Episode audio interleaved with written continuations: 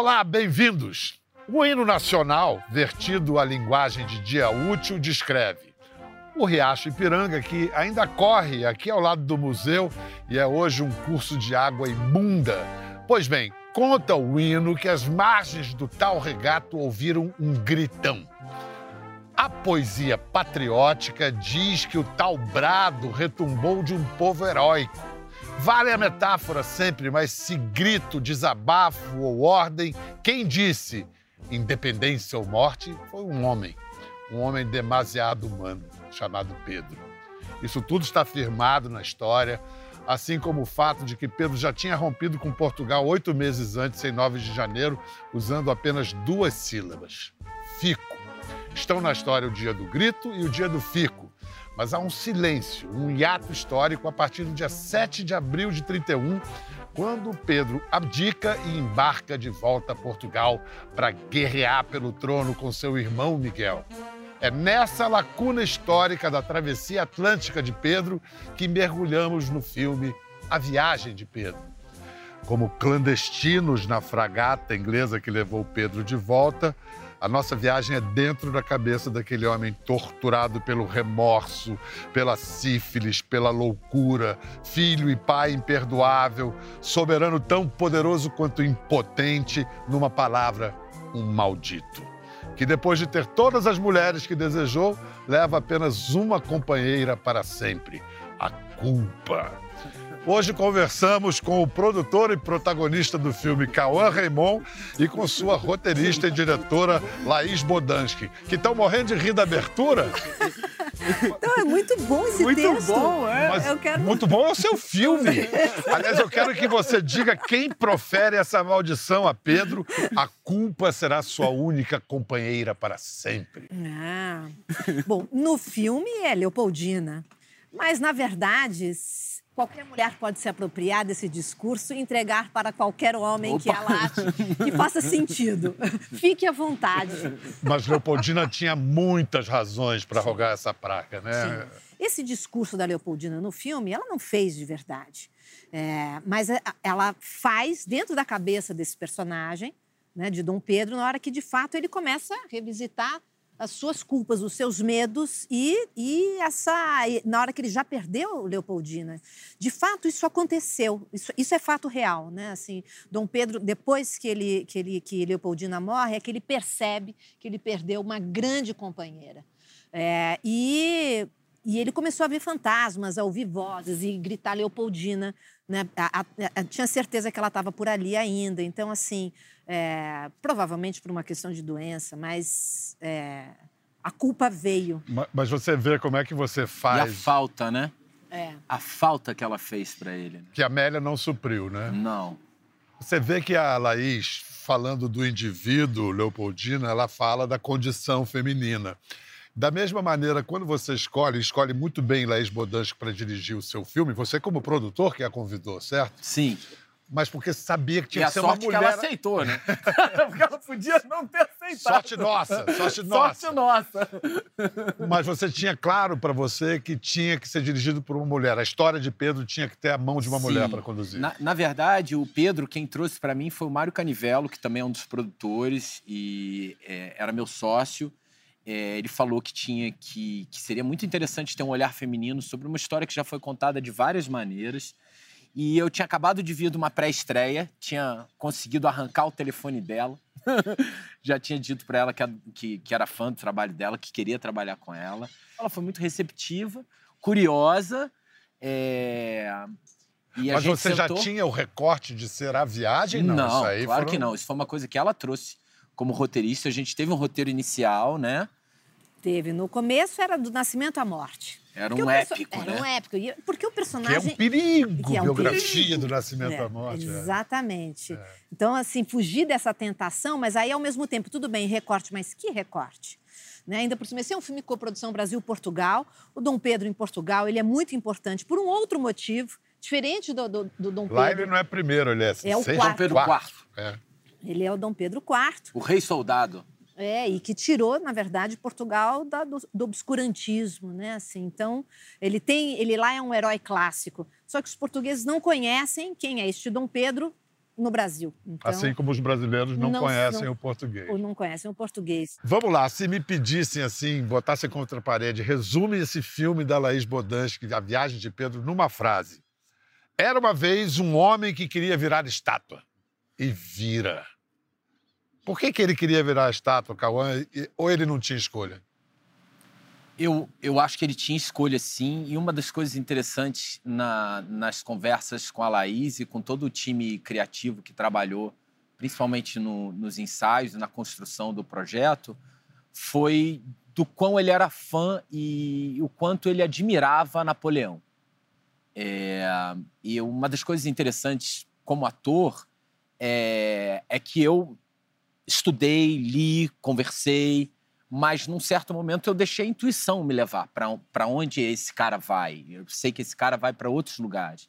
É, eu, eu, você vai se transformando em ferramenta da direção é, para poder dar, dar vida a esse cara. Então foi muito difícil, assim. Papai admira muito ele.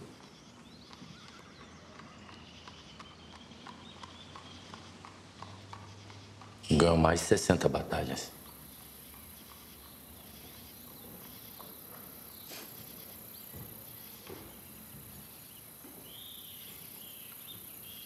Mas às vezes, até os grandes generais se sentem sozinhos. Mas com toda. Talvez você já vá responder o que eu ia perguntar, você já tenha respondido o que eu ia perguntar, que é o seguinte: é, é, o, o, filme pinta e mostra um homem terrível, de uma crueldade inominável. No entanto, a gente empatiza com ele. O espectador tem compaixão dele. Ah, que bom. Por causa da fragilidade? será bom. que é. Eu fiquei um pouco com medo. Você achou que ia virar um vilão só? Eu, eu fiquei. Aquela cena que eu. É, sei lá, assistam, por favor. A cena que eu pego a, a Leopoldina ui, no corredor. Ui, ui, ui. Aqui, eu assisto, eu fico nervoso. Aquilo é baseado em né? fatos Você reais, lembra, né? diria, né? E é lindo, é muito bem filmado, muito bonito. É, né? muito bonito. Muito elegante, muito discreto, ao mesmo tempo de uma violência, de uma violência brutal. Né? Mas você acha que a, a, essa compaixão pode vir dessa fragilidade evidente? Eu acho que, assim, é, todo mundo é, tem a sua... A, quando toma uma decisão, tem certeza que a sua decisão é a correta. Ninguém toma uma decisão achando que está errado. Não, quero fazer a coisa correta. Então, a tentativa era, foi tentar entrar na cabeça deste, deste Pedro, deste homem, para achar qual era a lógica dele para tomar quais atitudes, tais atitudes. Mas eu acho que, na verdade, a empatia vem porque, como no filme ele está fragilizado e ele se questiona, aí todo mundo que para para refletir e se questiona, você fala, ah, então, tá, vou dar então, uma chance. Vou dar uma chance é para essa pessoa. É isso. Então, aí a gente é, é. pensa junto com ele e reflete junto com ele esses medos. Antes de ir, de ir adiante, uma curiosidade minha, porque eu vivi o Sesc Centenário. Eu vi Tarcísio Meira, de Pedro I, Independência ou Morte, produção de Oswaldo Massaini, direção de Carlos Coimbra. É, que você, estudante, criança, jovem, qual era o imaginário de Pedro para você? Bom, Tarcísio Meira, sem dúvida nenhuma, né? Assim, esse, esse imponente, é né? imponente e e que de fato Dom Pedro, depois eu fui estudar para fazer o nosso filme, ele de fato, o Dom Pedro, ele era um homem muito bonito. E que as mulheres ficavam completamente enlouquecidas por ele. Então ele era muito sedutor, charmoso, Uh, sabia que era, né? Sabia que Usava era. Usava o poder a seu favor, Exatamente. né? A sua posição. Mas, assim, o filme é um filme correto, né? O Independência ou Morte, o que é muito bom para quem quer realmente estudar história, prestar vestibular, né? Assim, os fatos estão lá, os fatos são corretos, mas não tem o, o, o cheiro do Brasil daquela época. Você também, Pedro, para você era um herói, você criança? Eu, eu, eu tava comentando com vocês antes da gente começar que foi o primeiro personagem que eu fiz na terceira série. Como estudante? Como estudante. Que idade você tinha? Ah, eu tinha 10, a idade da minha filha. que gracinha! Eu, de Pedro I com 10 anos. Eu fui escolhido o cavalo. Pela, é, o cavalo era uma vassoura. e eu estudava no Vitor Meirelles, em Itajaí, em Santa Catarina. Eu passei um breve, um breve anos morando com meu pai. E eu representei o herói, né? E como a, a Laís estava falando sobre o, o, que o Tarcísio trouxe, né? O filme. E uma das coisas mais interessantes que eu acho que, que a Laís encontrou foi quem era esse cara durante esse período fragilizado? Qual, qual era a sombra dele? Como é que era a fragilidade desse homem? É, e o nosso filme, na minha opinião, retrata isso muito bem. Eu acho que foi um, um, um grande acerto da Laís como roteirista. que é grande dúvida. diretora a gente sempre soube. O filme começa por um Sim, excelente roteiro. Um excelente sacada- roteiro, é. Ich möchte dir etwas zeigen. Schau dort am Horizont. Siehst du dieses Stück Erde?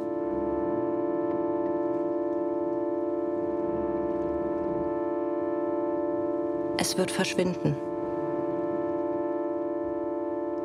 Es wird nur zu einer Erinnerung. Eine vage Erinnerung eines riesigen Landes, das du zur Unabhängigkeit geführt hast. Ein Traum. Ein Projekt, bei dem du glaubtest, dass es funktionieren würde. Agora, para reconstruir, porque existe uma verossimilhança ali, é, uma, é a vida dentro de uma fragata inglesa. Ao mesmo tempo, deve ter um bocado de ficção, em doses generosas de ficção. O quanto há de pesquisa factual e ficção, porque resulta que aquela fragata se torna um microcosmo do Brasil. Do Brasil, exatamente. É, e e para isso, assim, eu, eu entendi que não dava para olhar para o nosso passado sem a- o nosso conhecimento eh, e nossa visão crítica dos dias de hoje. Né? Tanto eu como mulher, que estou conectada com o movimento Me Too, né? assim, hoje a gente, e a gente entendeu o próprio Dom Pedro como um homem tóxico. Uma masculinidade Né, super tóxica. Super tóxico. Hoje a gente cons- essa expressão existe. Imagina que naquela Essa época. que, é- isso que é incrível, que essa- essas questões aparecem no filme de uma forma orgânica, de verdade. Não parece que foi embutido um discurso. Mas é porque Não. provavelmente foi assim mesmo. é. A questão negra, como é abordada. Exatamente. É, E o outro lado, o outro tema que eu acho que eu tinha que também prestar muita atenção é hoje a gente tem um movimento preto importantíssimo. Claro que o, Vidas Pretas Importam, isso tornou, é, deu um nome ao movimento. O filme foi rodado antes, mas o movimento preto já muito antenado. Então, gente, eu não posso, a gente não pode contar uma história do Brasil é, com a escravidão em que a maior parte da população brasileira era preta, escravizada, é, sem trazer esse retrato fiel. Né, assim, aí um pouco também ah, e, e, assim ah, ah, sem, sem mostrar assim ah então aqui é o, o- o grupo dos escravizados Não, não, não. E Assim, desde o cada começo um é uma um. preocupação Cada um- imensa, né, Laís? Cada um vem de um lugar, cada um tem uma memória, cada um tem um desejo, cada um E tem. tem um detalhe: naquela fragata, como era território inglês, não podia ter escravizado. E também. Eles estavam livres, eles eram livres ali. né? Uhum. Sim. Enquanto estivessem naquele. Mas durante todo o processo de ensaio, né, de leitura, isso foi uma grande preocupação, né? Exato. Você trouxe, você deu voz para todos eles, né? Inclusive eu ficava falando, mas eu quero ensaiar um pouquinho mais, eu quero improvisar um pouquinho mais. E, e foi uma coisa que, que deu outro tom, deu tônus para o filme num lugar diferente. O filme é muito onírico, quer dizer, tem toda uma atmosfera e uma linguagem de sonho. No entanto, a, a Laís apelou para um realismo total na hora de filmar. Pegou um, um- um navio veleiro, Cisne Branco da Marinha, em Salvador e, e foi para o mar. Você não enjoa, não?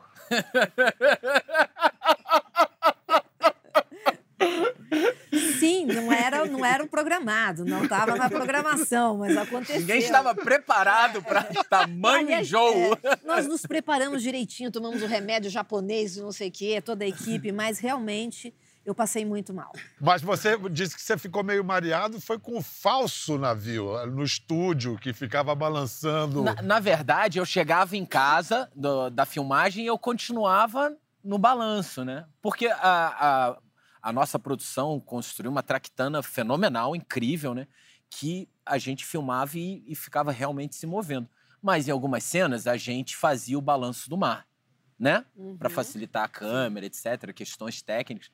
E a gente continuava no balanço do mar depois, é, que nem você tá o negócio comigo. é. pega? Você O entendeu? negócio pega. É, é verdade, é verdade. Não é?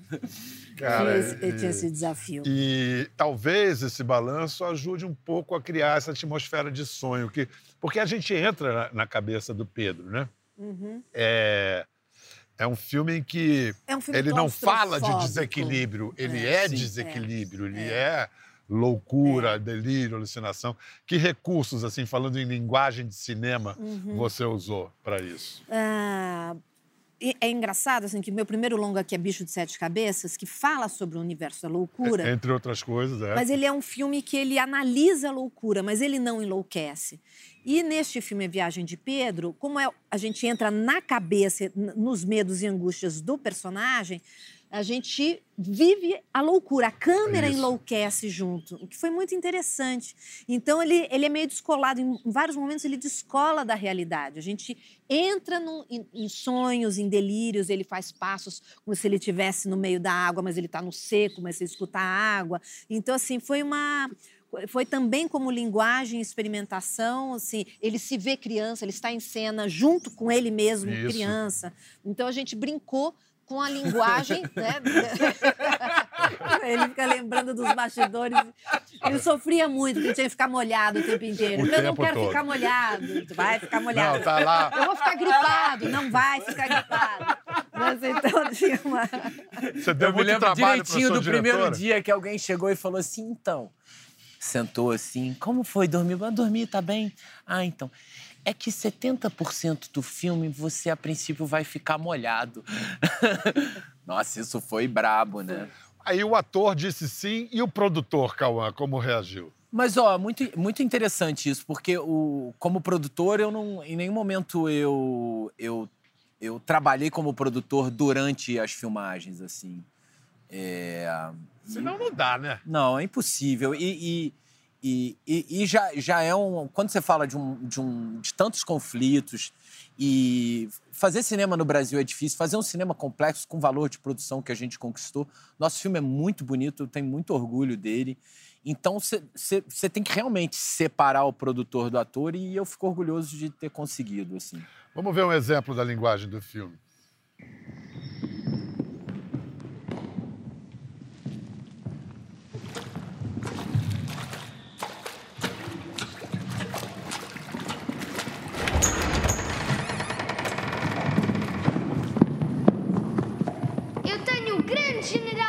Imperador. Tenho estratégias militares que cegam o inimigo. Dá-me isso. É meu. Ah. Foi muito bonito que a gente filmou em muitos lugares, né, Laís? A gente filmou os primeiros dez dias, a gente veio de Salvador até o Rio, num cisne branco, como você falou. Depois a gente filmou no Rio, filmamos em Minas Gerais, né, divisa com Minas Gerais, é, numa fazenda muito legal. Depois a gente filmou em São Paulo, Em São Paulo, no estúdio. e em Lisboa, no Palácio de Queluz. Palácio Depois de fomos Queluz, nos Palácio Açores. da Ajuda e no- na Ilha do Faial. E essa, essa cena, é, ela, ela já foi em Portugal. E foi um momento que foi muito importante a, a, a proteção que eu recebi, principalmente da Laís. Porque na- nos últimos dias de filmagem, a, eu, eu comecei a, a perder a minha mãe. Minha mãe estava doente há muito tempo com câncer. E, e foram dias que eu estava muito desconcentrado, porque eu comecei a ter problemas com o plano de saúde da minha mãe, que não aceitava ela no hospital. Ela começou a ficar fora do hospital. E, e foram, for, for- for- eu, quando eu vejo essa cena, assim, eu lembro quão fragilizado eu fiquei. E foi muito bonito, porque a Laís foi muito parceira. Ela chegou para mim e falou assim: Olha, se você quiser, a gente, a gente Para. para na hora. É. E graças a Deus eu consegui entrar com um recurso aqui. A minha mãe foi, foi entrou no hospital e e ela me pediu para continuar o filme. Um mês depois eu perdi minha mãe. Mas é, é, eu falo isso não para baixar o tom da conversa, para pesar, mas é porque esse filme tem um- uma conotação de, de que foi muito especial. É, é uma forma de hom- homenagear também uma pessoa importante para mim, assim, muito E importante. um pra minha personagem mãe. oculto presente o tempo todo do filme é a morte. Sim, É, é, ela mencionado isso. Ele, sim, sim, sim, sim. ele atrai a morte. Pedro atrai a morte. Exatamente. Olha, é, é, eu estou vendo que vocês viveram muito intensamente isso tudo e isso imprime. O filme tem isso, tem uma vida. Você tem essa intimidade toda agora com o personagem? Eu te pergunto, Pedro era mais brasileiro que português? Eu acho que sim. A, a gente sempre conversou sobre isso, né, Laís? Ah, quando a gente estava construindo o personagem, aí eu perguntei: será que ele faz sotaque, né? Com um pouco de sotaque português? E uma das coisas foi: não, ele veio para cá muito menino. Não, a princípio a gente achou que não, não fazia sentido. Outra coisa que eu acho que é verossímil é presumir que ele tinha tido contato com religiões africanas aqui no Brasil. Sim. Muito bonito esse Como- momento, né? É, como fato histórico, você tem registros, evidências de que. Não. Mas você Dele- pode dele, não. deduzir. Dele não. O que, o, o que tem registrado é que ele, de fato, era um homem que detestava protocolos, não tinha prazer, o prazer dele era ser um, um militar, um estrategista militar. As muito aventuras. Mais, muito mais do. E, e sim, e mulheres todas. Ah, muito inteligente, sim, sem dúvida nenhuma, mas. Esperto, né? Muito esperto. é. Rápido. Não era necessariamente culto, né? Mas eu- o, o grande prazer dele era, de fato, ir para a cozinha, conversar com os serviçais. Ele era muito próximo dos escravizados. Então, ele tinha essa vida que era onde ele, ele se sentia à vontade. De fato, isso é fato. Mas a pergunta é, até que ponto? Isso, isso não é explicado. Que intimidade é essa? Assim, no filme, de uma certa forma, a gente tenta retratar isso. Muito bem É, você ele- traz isso ele- naquela nessa- cena do estupro. Na- na- e, na, e na cena com o tigre também, né? Na hora que ele dá ordens, né? Assim, Seja mu- engraçado. Seja engraçado. Assim, então eu tô aqui conversando com você, mas assim, mas o subtexto é quem manda aqui sou eu. Você faz o que eu Eu sou falar. dono da bola, Eu- né? é. E aí É. ele é punido com mais, mais um, Então, uma morte para ele mais uma carregar. perda, pela- né? é. eu acho que é, é- é- talvez o filme tenha esse lado que era também que o Cauã estava preocupado, o que, que vão achar dessa personagem, porque assim, não tem nos livros de história exatamente como, como seria essa conversa, como seria essa relação que é da sutileza, é do subtexto, mas a gente conhece o Brasil de hoje, não mudou absolutamente nada, então provavelmente tudo que está lá devia, devia ser assim mesmo. A relação dele, dele, dele aceitar, dele é, se, se jogar para uma outra religiosidade que não era dele, isso não há registro nenhum. Mas dentro da, da loucura da personagem nessa embarcação, por que não? É bem possível. É possível que no momento de desespero. Eu sim, vejo até como um momento igreja, de desespero. Primeiro, é igreja- isso. Ele gostava de ir à cozinha. Ele vai à cozinha. Na cozinha, ele encontra um personagem muito enigmático que ele percebe que Sérgio é o Laurentino cozinheiro. faz muito que é o bem. Sérgio Laurentino, é um ator extraordinário. Porque esse cara também é um sacerdote, esse cozinheiro, da religião africana. Eu te interrompi. Não. É, Interrompeu, mas agora eu já esqueci. Mas somou, mas interrompeu, mas somou. É. Não, porque eu quero chamar uma cena do, do Sérgio La- La- Laurentino, Uhum. porque é, o Pedro descobre que é imperador, mas é filho de Ogum. E por que isso te assusta? Seu orixá não está nada feliz com você. Você está atraindo a morte. E é bom mandar ela embora. Ou todos nós vamos morrer com você. Meu orixá. Sim, seu orixá. Você é filho de Ogum como eu. Então fala pra algum que o meu problema é muito mais sério.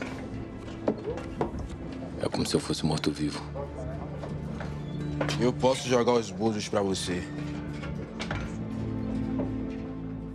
Agora pe- perdeu, mas ele é pão duro, né? Ouro. ele não gosta de gastar dinheiro. Foram o quê? Oito peças de ouro, né? Que ele cobra? É, dez moedas de ouro. dez moedas de Aí ele ouro. fala, ah, não. Ah, o ebó é que é desespero ele vai 80. assim. Depois vai aumentando o É, preço. é, vai aumentando. É. Quando vocês rodaram o ritual para valer o ebó, rolou ali, vocês pediram licença Sim. e tal? Sim, e o ritual que está no filme não é um ritual verdadeiro, porque, na verdade, não é permitido. Isso é um ritual mágico de, de, de muita. Fez uma simulação. É, é Não, mas deu é- barato. Eu fiquei mexido, fiquei muito mexido. Fiquei completamente nu é, e me entreguei 100%. Fiquei muito mexido. Foi, foi, foi um- Sim. e, e, ao mesmo tempo, muito leve depois. Uma- fiquei muito emocionado, assim. Eu- Você, eu- já, você já conhecia algo de candomblé ou foi Não. através do Pedro que você foi apresentado? Foi através esse do? Pedro que eu fui Uau. apresentado. Foi muito bonito, foi muito legal. Eu vi a Laís conversando com o Sérgio, entendendo se podíamos fazer ou não, como você perguntou. Mas isso já estava no roteiro, até antes do Sérgio chegar. Na verdade, eu fiz sim uma consulta com uma mãe de santo. Ela jogou os, os búzios para o Dom Pedro Olha, e descobriu que ele era de Ogum. Eu falei, é claro que ele é de Ogum. isso ela não me contou. Também acho. Não é? Faz muito sentido. É, muito faz, sentido. faz. É. Ele é um priápico brocha, né? É uma coisa realmente extraordinária. E no filme chega uma hora que ele grita para o, o médico: Como eu vou à guerra de pau mole? Sim. Essas palavras. Sexo e guerra eram a mesma coisa para ele? Ah, eu, eu, eu acho que a, a virilidade andava de mãos dadas com a, com a violência, com a conquista e com a ambição e com a estratégia. Foi muito difícil. Acho que o filme conta de forma belíssima do quanto ele teve que ir no fundo do poço para poder se reencontrar e reencontrar um novo Pedro para poder ir à guerra. Provavelmente ele era um viciado em sexo. Assim, eu acho que, assim como o homem tóxico é uma expressão nova, o conceito de uma pessoa ser viciada em sexo, naquela época não existia. Também é recente, Mas se você é. também analisa a, quantidade de mulheres que ele teve, a quantidade de filhos que ele teve, aliás, que é uma curiosidade, ele teve 18 filhos, né? a maior parte fora do casamento, que ele Reconheceu a reconhecia todos. todos e dava Ele era da família Grace já. e ele dava o sobrenome de brasileiro. Então, é, todo mundo que tem um sobrenome brasileiro pode ficar com a pulga Será que Tom. Jobim é descendente de Pedro? Pode ser, pode ser. É possível. Mas assim, então essa, essa relação dele com o sexo era para além de um certo do prazer e do prazer da sedução. E ele ficar realmente impotente, é, uma pessoa que é adicta. Eu acho que é, aquilo isso- É. desangustiava ele, o sexo, acalmava ele. E ele perdeu essa ferramenta de, de. Não sabia o que fazer com essa angústia. É. E no filme há um elogio ao prazer feminino, na cena em que a negra Dira, a atriz portuguesa Isabel Zoá, Maravilhosa. conta que diante do desejo qualquer majestade vira escravo. Ibim, cunhasa, Ibim, papi tem um rei que vai para a guerra. E rainha fica só. Você vê, eu sei, conta. E diz assim, minha na casa. E diz assim, minha na casa. português, português. Misti, Nigéria misti, e misti chiquini, chiquini. Mas que tem ninguém. E manda um escravo, bebim, riba dela. Escravo e trime. E trime, tem medo, papi é reina, matar. E hora que põe não, que outro custa, porque pode ser com língua. E pode ser com o dedo. E pode ser do com o corpo, um cacibinan com a cabeça, que conhece. E com um cacibici entra. Tá sentindo, né? Hora que tá chiquini. E tá começando a tá chiquini. Tá chiquini. Cima música. Chiquini, chiquini. E cada minjari tem esse ritmo. E tá chiquini, chiquini. E hora que tá bem, e na trime, tan, tan, tan, e trime, trime, trime, trime. Hora que trime, e hora que trime, rainha e bem.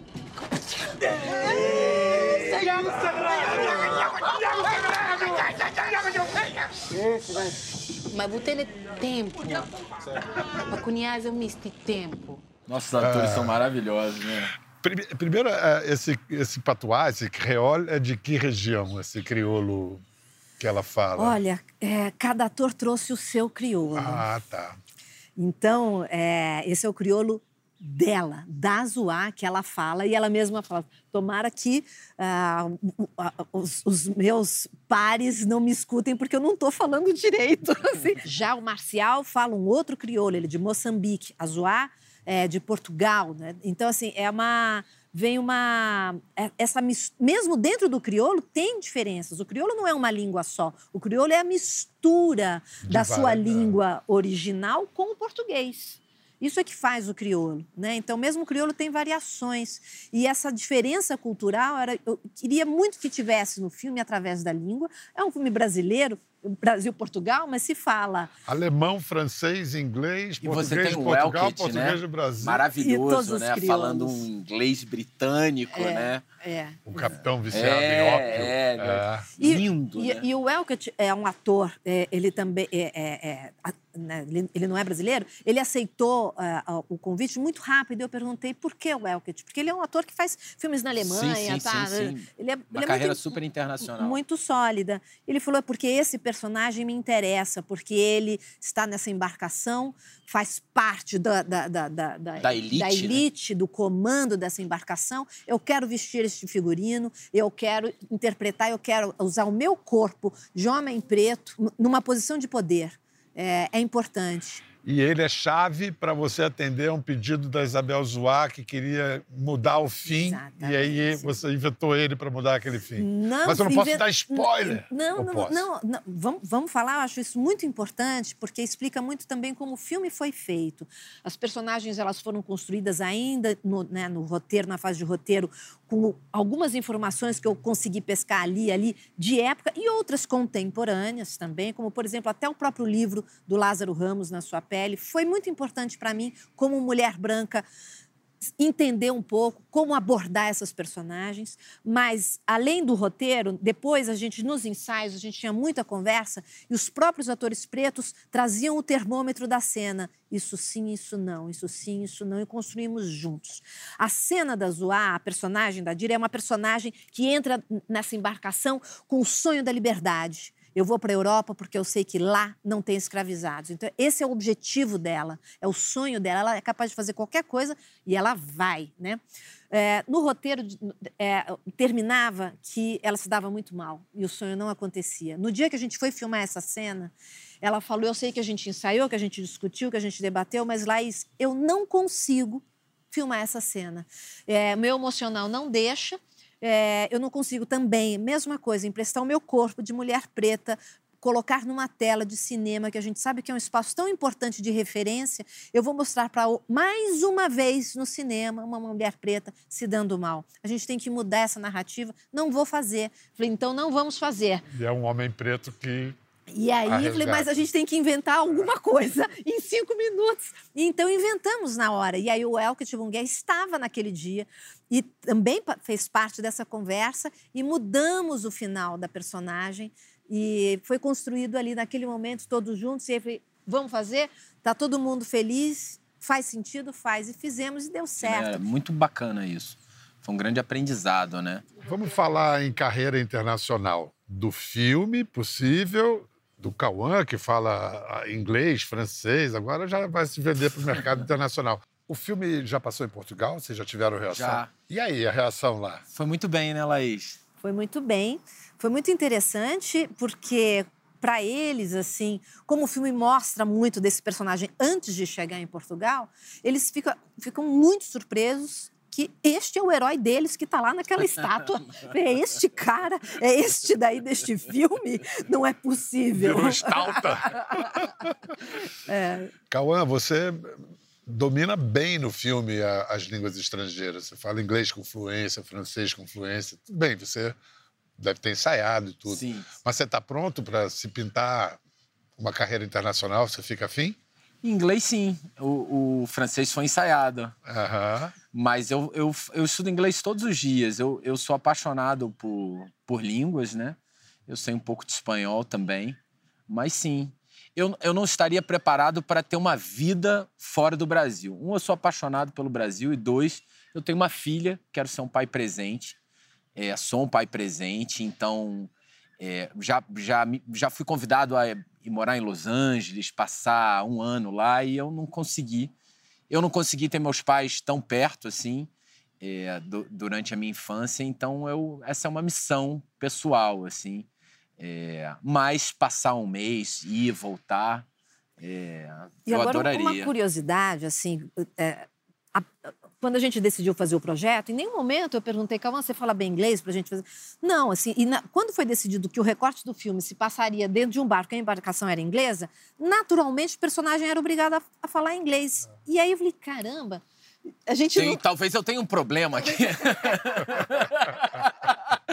Não poderia ser até como francês que você, de uma certa forma, Sim, estudou sim, aquelas sim. frases para falar. Mas não, então a, a- o, acho que também o sabor gostoso no filme tá que é o, o Cauã tá muito à vontade, como o próprio Dom Pedro falava assim inglês, falava assim francês, né? Assim, então a- a- o Cauã improvisava em inglês com Francis Magui. Isso faz muita diferença. ah, um ator à vontade.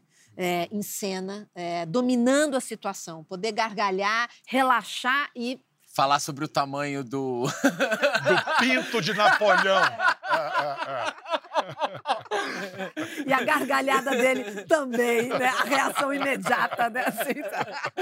É, é muito mágico o nosso trabalho, né? é, que tem coisas que você tá ali e acontece. É, exatamente. Parabéns para vocês, parabéns para o produtor e para o ator, Ah. para a roteirista e para a diretora. Muito obrigada. Não deixe de assistir a Viagem do Pedro, uma bela maneira de pensar, refletir, se emocionar com os 200 anos da independência do Brasil. E esse Pedro I que a gente achava que conhecia, que você vai conhecer muito melhor agora. Até a próxima. Ah, lindão. Que legal, hein? Muito legal. Quer ver mais? Entre no Globoplay.